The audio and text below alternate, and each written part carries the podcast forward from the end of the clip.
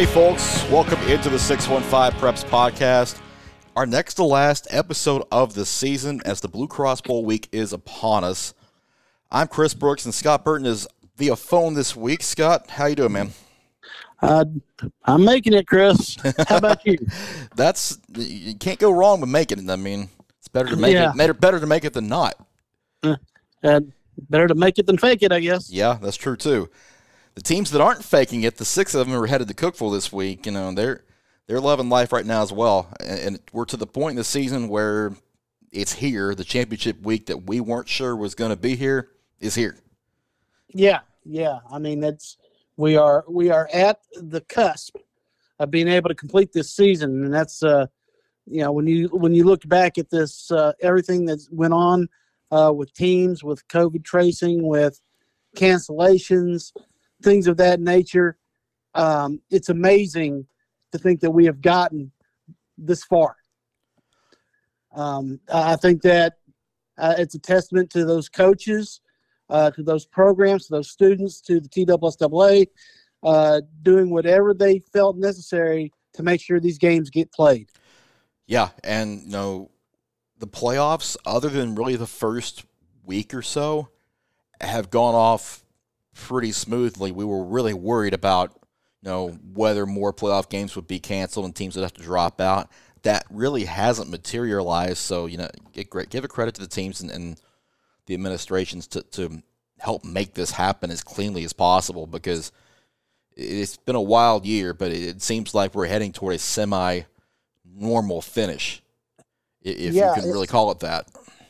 I mean, it, it really took a team effort. I mean, everything from, uh, you know, from having uh, team meals prepackaged and, uh, you know, masking up on the buses and, you know, every bit of that that uh, the kids had to follow to make sure that if they wanted to have a season, they have one. And uh, now we have uh, we have the final slate. Yeah, and, and four games in Cookeville involving our area, a couple of them in Division Two, and then two more in Division One. We will uh, get to those in the next segment, but let's go back to a week ago with the semifinals, and you got to watch. You were actually watching from afar as you were on vacation last week, but uh, you got to watch from afar Summit and Henry County, which turned out to be you know, a, a really good game for the most part. But Summit got through 35-21. Destin Wade had a big night, but they got Keaton Wade back, and that had to be a big shot in the arm for the Spartans. it, it was huge. Uh, it was really huge on the defensive side of the ball because he did a really good job of shutting down uh, Jamarcus Johnson. Uh, you know when when they could, and uh, having Keaton Wade back there at that linebacker position just meant I think so much to that team.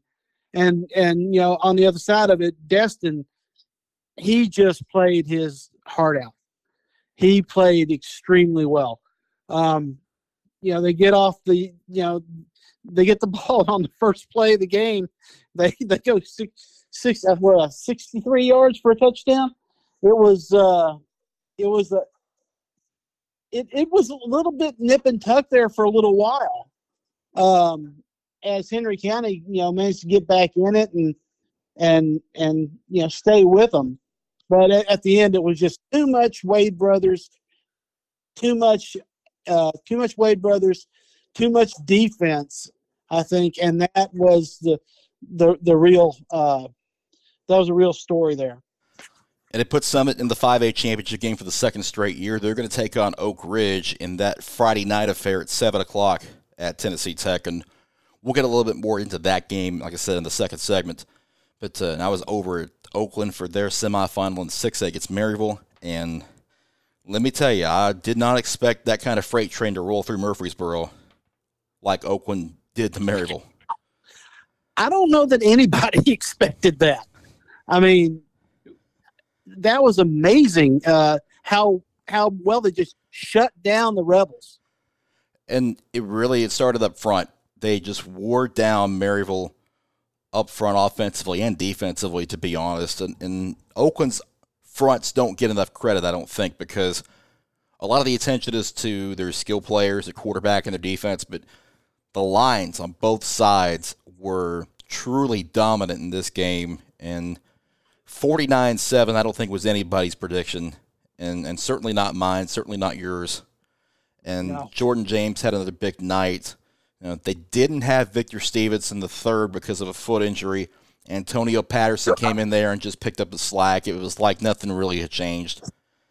And the Oakland train keeps rolling. They're going back to state for the first time in a couple of years.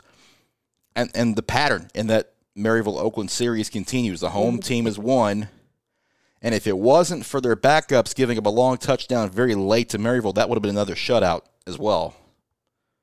Yeah, it's. Uh, I think you're exactly right that uh, the offensive and defensive lines just aren't given enough credit uh, for Oakland because they were they were dominant, and that that offense just it, it just keeps rolling along. It's it's really been amazing to watch because know, the Patriots, we knew they were going to be in the mix to get to Cookeville, but to, to, to, to roll through the playoffs like they have and not really be challenged that much has been incredible. And, you know, when we get to talking about the 6A game, we'll, we'll discuss that a little bit more. But their opponent will be Brentwood after the Bruins go out to Bartlett and get a 24 14 win on the road. Brentwood's playoff run has been filled with you know bumps in the road, some adversity, some emotional some emotional wins, and this was just another one of those because you know Brentwood's becoming battle tested too. I mean, they're not blowing teams out at the moment, but they don't really need to.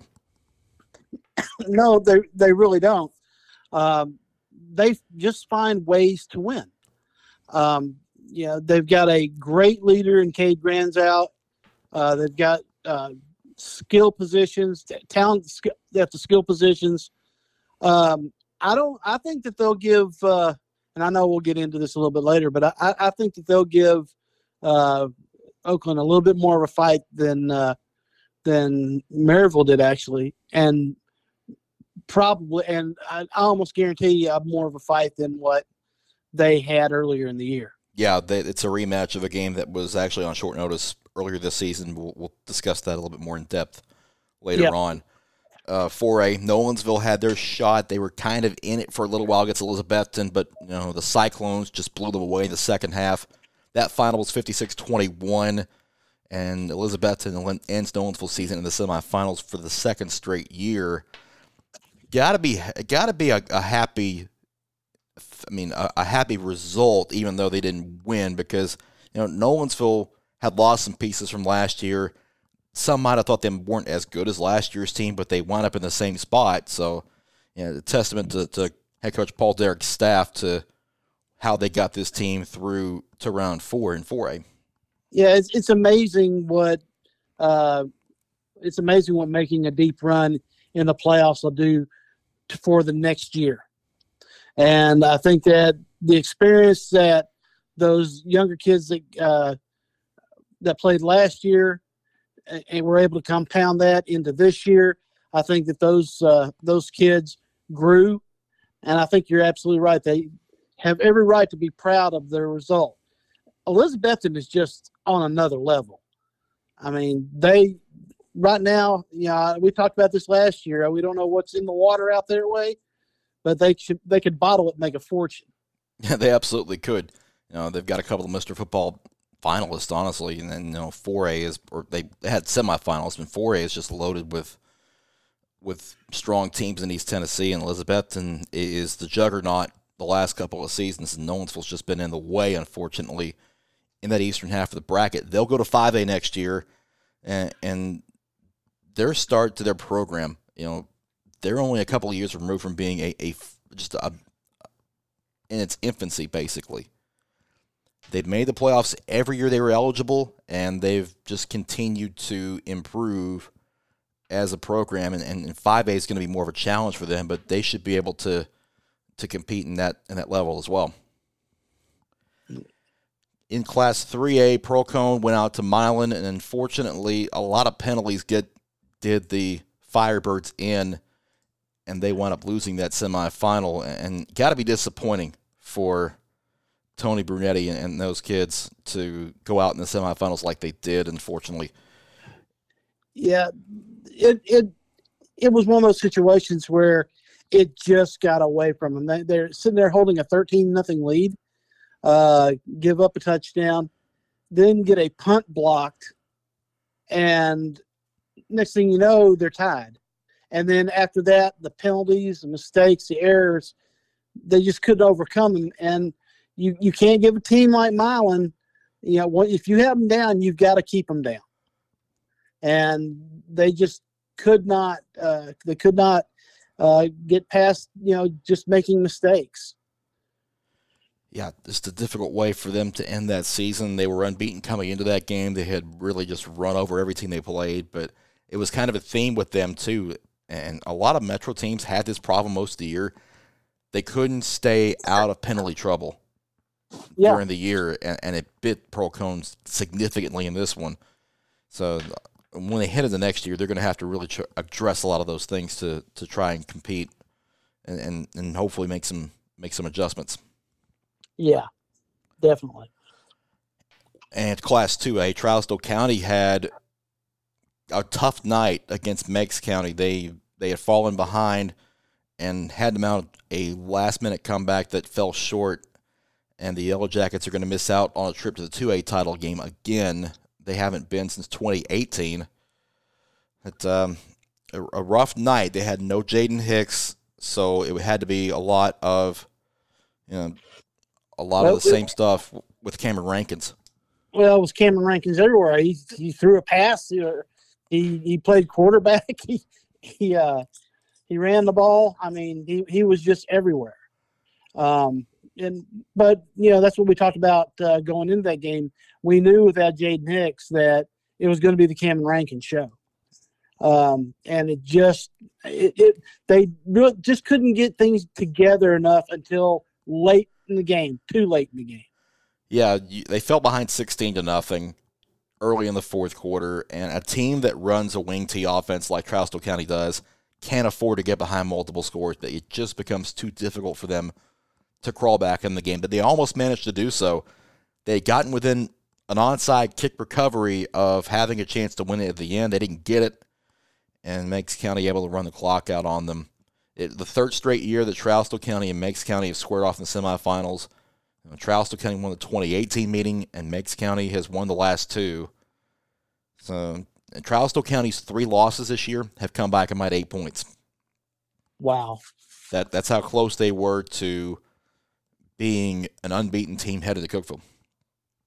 Yeah, I mean, it was. It's just a unbelievable game of circumstance. I mean, again, you know, just you get you get behind the eight ball early, and then you know you just can't uh, you just can't do that, like you said, especially when running uh, that offense. So that sends three Division One area teams to Cookeville, mm. and they'll join the three Division Two teams that were already there: CPA, Lipscomb Academy, and Davidson Academy. We'll talk about those in the next segment as well.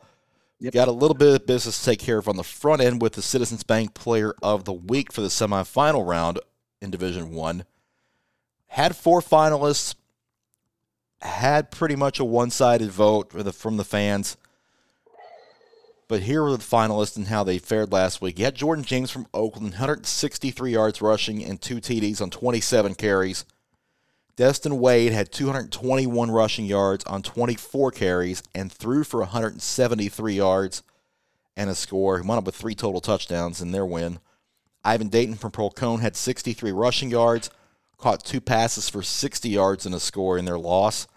And Nolensville quarterback Ryder Gallardi, 14 of 24 for 183 yards and a touchdown through the air, ran for 65 yards and scored a touchdown on the ground for the Knights in their loss in the 4A semifinals and it was Gallardi that won the fans vote with 57% of it. So wow. the Nolensville backers came out in full force. But, wow. But as as as we say every week, that's only a third of it. That's right. And you and I have to settle it. So, Scott, I'll give it to you. Who do you have? Uh, my vote goes to Destin Wade. I mean, 221 yards uh, on 24 carries, two touchdowns. Got another one passing. but really just kind of controlled that game. Got the, you know moved the sticks when he had to, made the plays when he had to. Uh, to me, uh, Summit doesn't get anywhere near uh, get anywhere near this game uh, without him. I think that he is just uh, in that offense, just everything to that offense. So um, that's where my vote's going to go Okay. is uh, Destin Wade. Okay. I'm going to side with Jordan James because watching him in person, and a lot of that, of course, is the Oakland offensive line, but Maryville had no answers for him. It didn't matter if he went inside or outside, he was getting positive yardage on every carry. And James has been a force in this postseason and probably no more of a force in any game other than this one. Uh-huh. Maryville had no answers. They really didn't. And, and to see him dominate that team like that, that that's pretty special in, in my book, and I'm giving him my vote there. So that again gives us a three way tie. Oh boy, we know what that means. We know what that means. The fans win. And the fans have voted for Ryder Gallardi from Nolensville as the Citizens Bank Player of the Week. And all we can say is congratulations to Ryder because Yeah, he deserved it. absolutely. All right. Congratulations, Ryder Gallardi. So Nolensville will get the last one for, or the next to last Player of the Week award. We'll have one for the Blue Cross Bowl as well. But Yep. congrats to Ryder Gallardi, our Citizens Bank Player of the Week. And after the break, we'll talk about the Blue Cross Bowl championship game starting in Division Two as they get going on Thursday. So stick with us. This is the 615 Preps Podcast. We're back after this. Back here in the 615 Preps Podcast, we'll talk Blue Cross Bowl championship games in this segment. Starting in Division Two, and the order's a little different than last year. In Division Two, actually the Double A teams go off first on Thursday, and that means Lipscomb Academy and CPA's rematch leads us off. What a way to kick off Blue Cross Bowl weekend with that rematch, huh?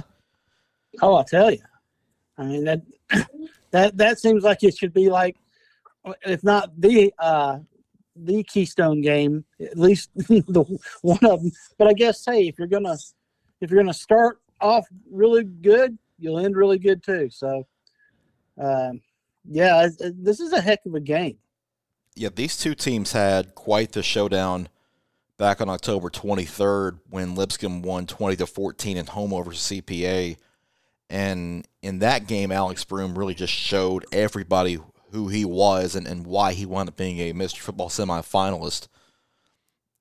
But Yeah, really, really CPA to me in that game just made a series of mistakes in the third quarter that kind of cost them the game because they had they had trouble running against Lipscomb, Lipscomb's defense, but in the third quarter they had just some uncharacteristic errors that cost them a touchdown and really kind of let Lipscomb kind of have the lead and, and, and they kind of were able to to hang on to it. But uh, I'm looking forward to this rematch because I think we're going to see a very determined CPA squad with Cade Law and Langston Patterson really lock in and, and kind of just go after this Lipscomb defense on the ground like they wanted to the first time around. Yeah, it, it's really interesting since that game, kind of what's happened with uh, with both teams. Um, you know, Lipscomb Academy really has become a defensive juggernaut. Really, they they've uh, played uh, three really uh, tough uh, defensive games, and you know, still managed to put up some points there here there. And CPA has really gone on the offensive uh, since that game uh, 41, 50, 50, and 58 uh, points. So, you know, after they only put up 14 on uh, on Lipscomb, they kind of took it personally. Um, but boy, what a difference a, a, a year's made. Uh, year two for uh, Trent Dilfer's squad. Uh, how big, how big is the addition of Alex Broome been to that team? It has really transformed their offense into what was a what was a good offense to a great offense and just his addition has been absolutely vital to their transformation. No, I actually saw them the game before he came onto the roster. They played at JP2 late August. And offensively, they were good. They weren't great. It was the night they turned the ball over seven times at JP2 and lost by seven points. Mm-hmm. And I think that kind of that night kind of set things in motion to to really kind of get them going forward. They got Broome in there. He was eligible the next week to play, and everything changed after that. They've run off ten straight wins. You know, they beat CPA. They won the region title. They've blown everybody out. They've played in the playoffs. It's been absolutely just methodical the way they've gone about their business. And you know, CPA is going to have a challenge trying to slow them down. But if anybody can do it, it is them. Yeah, and uh, not only on offense, but he, he brings a uh, he brought something new to that team as far as special teams go yeah. as well. Yeah, yeah. His, his his return ability on on kickoffs and punts has been outstanding. In fact, he he opened the CPA game on the 23rd of October with a kickoff return for a touchdown. So, you know, CPA is well aware of what he can do in, in the specialty game as well. So, he he's going to be a focal point of their defensive and special teams looks. So, for the Mustangs, they're going to have to kind of mix in a lot, a little bit of Luther Richardson going downfield and trying to stretch things out and open some running lanes for for Broome because he'll get plenty of attention from that CPA defense. Yeah. And well, and another thing you can't overlook is also the defense. Uh, how well that uh, the defense is playing, especially linebackers for Lipscomb Academy. They're they're playing extremely extremely well. Yeah, and that's going to be interesting to see if they can contain uh, Law and uh, and Patterson yeah, that unit has been incredibly fast to the ball in a lot of situations, and, and just the overall speed with which Lipscomb is playing at right now. There are very few teams around in the state that are matching that. So this game may be more of a contrast in styles between CPA's wanting to establish the run and pound it with Langston Patterson and let K Law run with it as well, and then you have Lipscomb on the other side who can really hit you in, in, in a number of different ways. So it's it's I think it's going to end up. Uh, it really is going to come down to you know who makes a play, who gets a turnover. Um, you know, can Lipscomb avoid making mistakes? Because we know that uh, uncharacteristically that cost CPA uh, last game. Yep. But I think that goes against their you know what they normally do. They're they are pretty much a a team that wants to you know just run it, run it, and run a little bit more, and and then you know then hit you when you're not looking to Maverick Rodriguez. Um, but I think that this is going to be a tough game for sure. Um, and, and CPA is the experienced team here. This is their third consecutive title game. So let's yes. not let's not discount that. That they're veterans at this point in the season. They've been here. They know what to expect. Lipscomb's in here for the first time. You know, there may be some nerves early, so I would look for the first four to five minutes of the first quarter to see how this game may play out. If CPA can start it fast and get out in front, I think that holds the key for them in this contest. They don't need to fall behind because if they do, they're going to be susceptible to exactly what Lipscomb Academy wants, and that's just to play fast and pin their ears back. Yeah. So well, let's go ahead and pick this game. I mean, we've okay. we've talked about it. Uh, it it's going to be a spread out who you got this week with these four with these four games. We'll do it this week, and um, in the next segment, we'll tell you how everybody did last week. But okay, Ron, um, what do you think? Give me a score. Well, I'm going to say that CPA gets revenge here. I see it being CPA 28, Lipscomb Academy 26. Okay. So you have it you have it getting into the upper 20s. I I kind of think it might not get there. I think this this turns into a defensive battle I'm going to say Lipscomb Academy does win again, and I think they win it 20 to 17. And I won't be shocked if this thing gets to overtime. No, I wouldn't at all. Because I think these two teams are pretty darn close to each other in quality and talent and and ability. And this this could very well be one of the best of the nine championship games this weekend. And we get to start off with it. So not a bad way to do lunch on a Thursday. No, definitely not. And if you stick around after that game, you'll see the single A game in Division Two with Davidson Academy going for a three-peat against USJ in a rematch of last year's title game that Davidson Academy won 31-21. DA's won 23 straight games going into this game.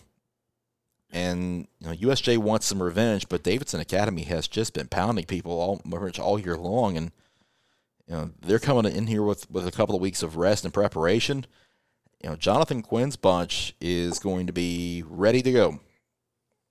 Oh yeah, yeah. But you look at the USJ side, you see senior quarterback over there. He was there last year as a junior, Andrew Smith.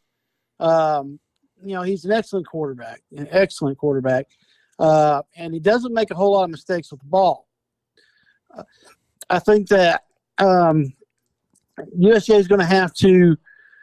They're going to have to play c- completely clean ball uh, to to stay with uh, Davidson Academy because this Davidson Academy defense is is on a mission. Um, I, I believe that AJ Quinn leads this team on the defensive side, and you you watch him play and and and you realize just how much this team uh, you know flows you know flows with him. I think that uh, you know they've got great uh, they've got great corners. Kelby Rice, Juju Orr, uh, you know, those guys are outstanding. I think that it'll be really tough for USJ to to get a whole lot going through the air unless they get Miles Mayo uh, going. Um, I think this is a I think this is a pretty good matchup, but I, I do believe that uh, Davidson Academy. Um, I, I just right now you you you know until you beat the king, right? You know, I'm going to go Davidson Academy, and I'm going to go Davidson Academy. Um, I'm going to Davidson Academy 31 and USJ 24. Okay. Well, I looked back at last year's title game, and Griffin Sweeney had just a monster game. Had the first carry of the game go 64 yards for a touchdown. He wound up finding the end zone three more times, had 290 to 285 yards rushing and four touchdowns, one game MVP honors, had a, nearly 12 yards a carry, and he was just dominant. And that, and that line was just dominant offensively, setting the tone. But USJ led this game 21 13 going into the fourth, going into the second half. And, and Davidson Academy scored 18 unanswered points in the in the third and fourth quarter to win it. So, you know, USJ is not intimidated by this team at all. I, I, wouldn't be shocked if, you know, we see something similar to that. But defensively, Davidson Academy has just been monsters. And they held you held they held USJ at 28 yards rushing last year. So really, the pressure is going to come on on that secondary. Can they can they kind of hold USJ in check again? Yeah, and good point. That's going to be one thing to watch. If USJ tries to establish the pass early, then – this could get wild. But I think just Davidson Academy's experience, their confidence, their their talent level, you know, they're going to, to Class AA to to play with CPA and Lipscomb Academy next year. So to them, this also might be a bit of a statement game to those teams saying, "Hey, we're ready, we're coming for you, and this is what you're going to have to deal with." And and they're going to want to put an exclamation point on their time in, in, in single A, and I think they do that.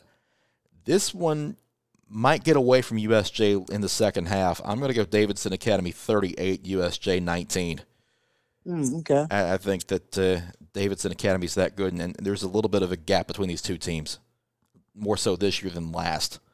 And, and Davidson Academy is going to come back with a three-peat and, and in my opinion. So definitely looking forward to Thursday's games. Uh, both of those are the are the early games and the early afternoon games. So if you're able to watch, do so because you're going to see some good football, regardless of regardless of those being in Division Two. And uh, they're limiting the crowds to six thousand this year at Tucker Stadium in Cookeville, and they're going to empty them out after every game to ensure that you know social distancing is is in place and all those protocols are, are taken care of. But uh, still looking to be some good football and some pretty good crowds there. 6,000 6, at Tucker Stadium is still a decent crowd. It's still a decent crowd, yeah. So after the break, we're going to talk with the Division One championship games with Summit and Oak Ridge in 5A and Oakland at Brentwood in 6A. We will preview those after this. This is the 615 Preps Podcast. Stay with us. Back here on the 615 Preps podcast, we're previewing the Blue Cross Bowl championship games, and we turn our attention to Division One, where a couple of area teams are in those title games. 5A is interesting with Summit in for the second straight year. They're going to play Oak Ridge in the championship game. And the Spartans enter this game with some unfinished business. They were disappointed a year ago losing to Knoxville Central. And, and Destin Wade has kind of torn a path of destruction through these playoffs in 5A really just lighting teams up to the tune of more than 1,200 total yards in four games. And, you know, Oak Ridge is going to have a, a, a, tough task because, you know, to win their semifinal, they had to kind of go back to some old school football. And I'm not sure old school football is going to stop new school football like Destin Wade. No, um, you know, they have an outstanding defense. Um, their middle linebackers are very aggressive. They can stop the run. Um, you know, they uh, according to uh, Coach Coleman that uh, he's looked at, he, he, he thinks that they are incredibly aggressive. They can stop the run, uh, match up man to man, and stop the pass. Um, so, agreed that you're going to see some old school football out of them. Um, and you know, you look at exactly what you what you said about what they faced last week against South Doyle in, in Oak Ridge. Um, South Doyle is a little bit more one-dimensional team. They like to run the ball, and still, uh, even with that vaunted defense, uh, even though they shut them out, uh, they only were able to put 14 points up. Um, I think that this bodes well for Summit. You look at what their defense has done uh, recently, 60 yards rushing defense in the playoffs, I believe. Um, I think that this game it really is going to be depend on you know how well Summit comes out and plays, how clean they play. Um, I, I think that uh, that Summit has got it going on both sides of the ball now with Keaton Wade back. Um, I think that you're going to see. Uh, I think you're going to see Destin Wade. They they made a priority this year to to make him more of a passing quarterback and develop him as a passer. I think that they they've done that. I think that this year that was something that they had a problem with last year when they were when they were playing in the game is uh, they couldn't get time to pass. Uh, Wade was just consistently under attack. Um, I think they're better this year. I think this game could get out of hand. Um, I'm not willing to quite go that far, but I'm going to say if uh, just off top of my head, I'm I would say Summit, uh, Summit 27, and uh, Oak Ridge 17. Okay, I kind of agree with you. I think this can get could get ugly if Summit scores a couple of touchdowns early on and gets out to a lead, and Oak Ridge has to do some things they don't want to do specifically offensively. Uh, you talk about the aggression on defense. Well, aggression can lead to mistakes, and if Oak Ridge is going to play aggressive defense, that they could possibly overplay some things and leave themselves vulnerable to, to things in the passing game, to to Wade keeping it on option plays. You know, there's there's a lot of things that Summit does well that Oak Ridge has to prepare for. And if they're not careful in the first quarter, they could they could easily lose this game in the first 12 minutes. Because Summit can get out in, in, in the running game and the passing game, they can do it both. And Caleb Jolly is, is one I think people need to watch out for because if some if if he gets downfield and can get open for Wade, then it just it turns this game on its head. And uh, Oak Ridge doesn't want to get in the track meet. They they no. need they need to keep this game in the twenties at if at least in the twenties, if not in the teens. And I don't yes. I don't think they're going to be able to do that. I think Summit will will roll to a thirty seven to seven victory over over Oak Ridge. I don't think this is going to be close. And that brings us oh. to what was your what was your score? That's thirty seven to seven. Thirty seven to seven. Okay. Yeah. Okay. I mean, we could we could call it close if we wanted to, but I just don't think it's going to be that way. Oh no, I just wanted to make sure I had that written down. Yeah. Write it down, put it in pen. I don't care.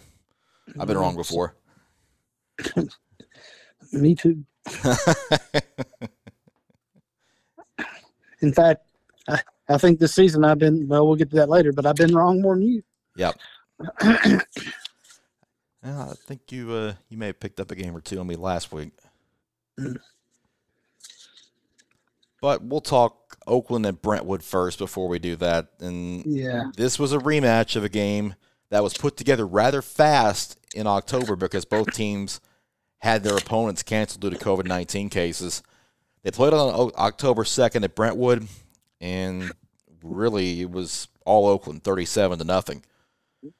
Yeah, but uh, you talk to both these coaches, and they say throw that game out because there was really so little preparation time. Uh, Kevin Creasy from Oakland, he said it was gonna, it was really like the preparation they would have for preparing for a JV game. That's how little time yeah. they had to prepare.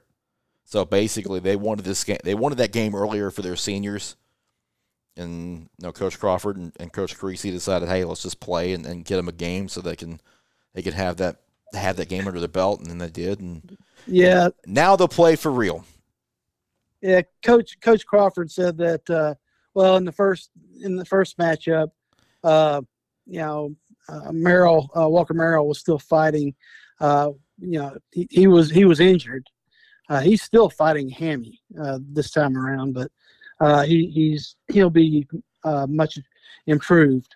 Um, he he, uh, he he talked about uh, trying to game plan for Oakland in that first game, trying to draw up wing T plays so his def- so his defense could run against him. He realized that he really didn't know what he was what he was doing um, when he was just sketching up those plays. Uh, in fact, uh, Coach Crawford's opinion of this game is uh, uh that Oakland's going to hand it to number two, they're going to hand it to number three, and then they're going to throw it to number seven. Um, well, but uh, he's, he's seen enough film to know where it's going. That's for sure. Yeah, exactly. But you know, really going back to what you said, um, there this is really the the the line and this is this is Crawford's concern, Coach Crawford's concern, is the size of Oakland's line. Uh, they just how big they are on both sides of the ball. Um, he considers Brentwood more of a, a, true community team, and that he's got. Uh, he says he gets a little grief for saying that, but um, yeah, that his guys just get out there and play. Um, you know, he's got uh, four new stars on the offensive line. Uh, they're having to get together uh, and play. Um, so, in all honesty, I yeah, th- this game I think will be a little closer than what it was earlier. Like you said, uh, there was so much um, uh, unknown in that first game.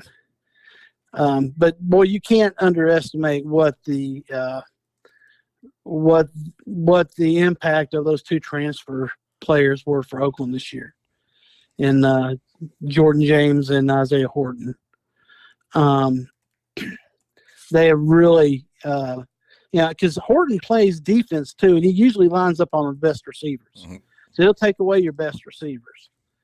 So it's really going to be interesting to see um, what Brentwood can do differently. But you know, Granzow he has pulled rabbits out of his hat too many times. Um, with all of that being said, I just think that too much Jordan James is is where it's going to be, and I think that Oakland wins this. I I do think it's a a little bit of. I think Brentwood stays close, maybe to halftime, but then I think that Oakland will pull away. Um, I see Oakland uh, 34, Brentwood 20. That I, could see that happening for sure. Um, you know, it'll be a bit of Jordan James in the first half. They'll they'll get in some. Uh, of course, no Victor Stevenson, so it'll be um, a little bit. They'll maybe try to get Isaiah Horton a little bit more involved than they did last week in the passing game. And if, if Walker Merrill is anywhere close to 100%, even if he's not, he'll be out there because, I mean, when he's out there, it's a lot different Brentwood offense. True. But that that's the matchup that I'm I'm interested to see is Horton on Merrill and how those Yeah. two get after it in the passing game. And if Merrill's healthy, that could be a really really fun matchup to just to watch during the during the day. Or during the night actually. It's a night game. I don't know what I'm thinking. but um, Oakland just has too much, I think, for me in, in this game, and, and not even not even just relying on the first game. I, I'm not even going to count that game. Just seeing both these teams in person, you know, Oakland just has so much defensive speed, and they have such a physical defensive line that even if Brentwood wants to run that quarterback power of Granzow, you know, they may get some, but they're not going to get all of it. right. And Brentwood's going to have to, they're going to have to throw it in this game. They're going to have to throw it quite a bit. So if they can move the ball through the air, they'll have a chance. But can their defense stop Jordan James? That's a big, big question mark. It's a big, big if. Oh, yeah. And the way that offensive line for the Patriots has played in this playoffs, that's a tall task. Uh, I, I think it's Oakland 42, Brentwood 24. That's kind of how I see it going. I, I, I think Oakland Oakland gets out to a lead early. Brentwood kind of tries to, to stay in it, but for me, the Patriots are just too much. It's it's been it's been the kind of year that they, they ideally want, and it's going to end the way I think they ideally want with a championship because they've been a championship caliber team all year long, and I think they'll show everybody why in Cookeville on on Saturday, and, and we'll cap it off with a with an unbeaten season. So we didn't get to the records from last week. Actually, you went five and one last week, so you picked up a game on me. Oh, cool. Uh, sitting at, sitting at 103 and 43. You're at 101 and 45. The public is at 99 and 47 after a three and three week, and, and Drake's at 91 and 55 after a three and three week. So it's a little tighter at the top, but there's not a lot of room left to to close the gap. no. left, left the door a little too far open. Yep, yep. Too much cold air coming in. But uh, I'm looking forward to this week. I'll be up there uh, in Cookeville at Tennessee Tech, my alma mater. So it'll be it's always nice to get up there every now and then and see how things are, are coming along and uh, get some donuts at Ralph's and get some pizza rolls at the T Mart across the street. If you've never had those, do it. but get the marinara. Yes, yeah, yeah. Make sure you get the. If they don't give you the marinara sauce, then something's wrong because they're supposed to do that. They're supposed to give you the marinara sauce anyway. I don't know what happened with you last year with them not giving you the marinara sauce. so, but now you know. No. That More, the sauce, more you the know. sauce makes it, and, and those things are huge too. I mean, yeah, there's a lot of air in there with under the cheese and the pepperoni, but man, they're good. they're, they're they're almost worth the trip with themselves. But uh, get go, go to Ralph's and get some donuts and just enjoy the football because this is it for you know eight months. yeah. Know, and we have run through this season not knowing whether we're going to get here or not, and now it's here, and it's like you almost get the withdrawal after after these Friday nights. Now, what do you do? Exactly. Uh, we'll figure something out. we'll have some stuff to talk about next week, obviously, with with uh, Obviously. with the Blue Cross Bowl recap, and then we'll have some things going online as the offseason progresses. So stay tuned for that at 615preps.com. And, and stay with us on social media uh, at 615preps on Twitter, Instagram, and on Facebook as well. We'll have some content going up daily from Cookeville and after each game if possible. They're only giving us 30 minutes to get our work done after the game, so we kind of have to move to somewhere else and finish up. But uh, Wow. yeah, it, it, the the protocols are different this year, and there's no no food in the media tent, which I'm. Uh, it's unfortunate, but I get it, and I I think we're just happy to have the chance to get through this season and finish it off in style. So Certainly. with that, we're out of time. For Scott Burton, I'm Chris Brooks. Thanks for joining us for the 615 Preps podcast. We will see you next week to talk about some championships. At least two area teams are coming back with gold balls. We'll see if more do next time out. This is the 615 Preps podcast. So long, everybody. Enjoy. The 615 Preps Podcast is a production of B Squared Media, LLC. Our theme music is A Closet Full of Bones by Mama Tried and is used with their permission. You can download their music on the 615preps.com website or on SoundCloud. Your hosts for the 615 Preps Podcast are Chris Brooks and Scott Burton. You can follow Chris on Twitter at cbrookstn and Scott at sburton615.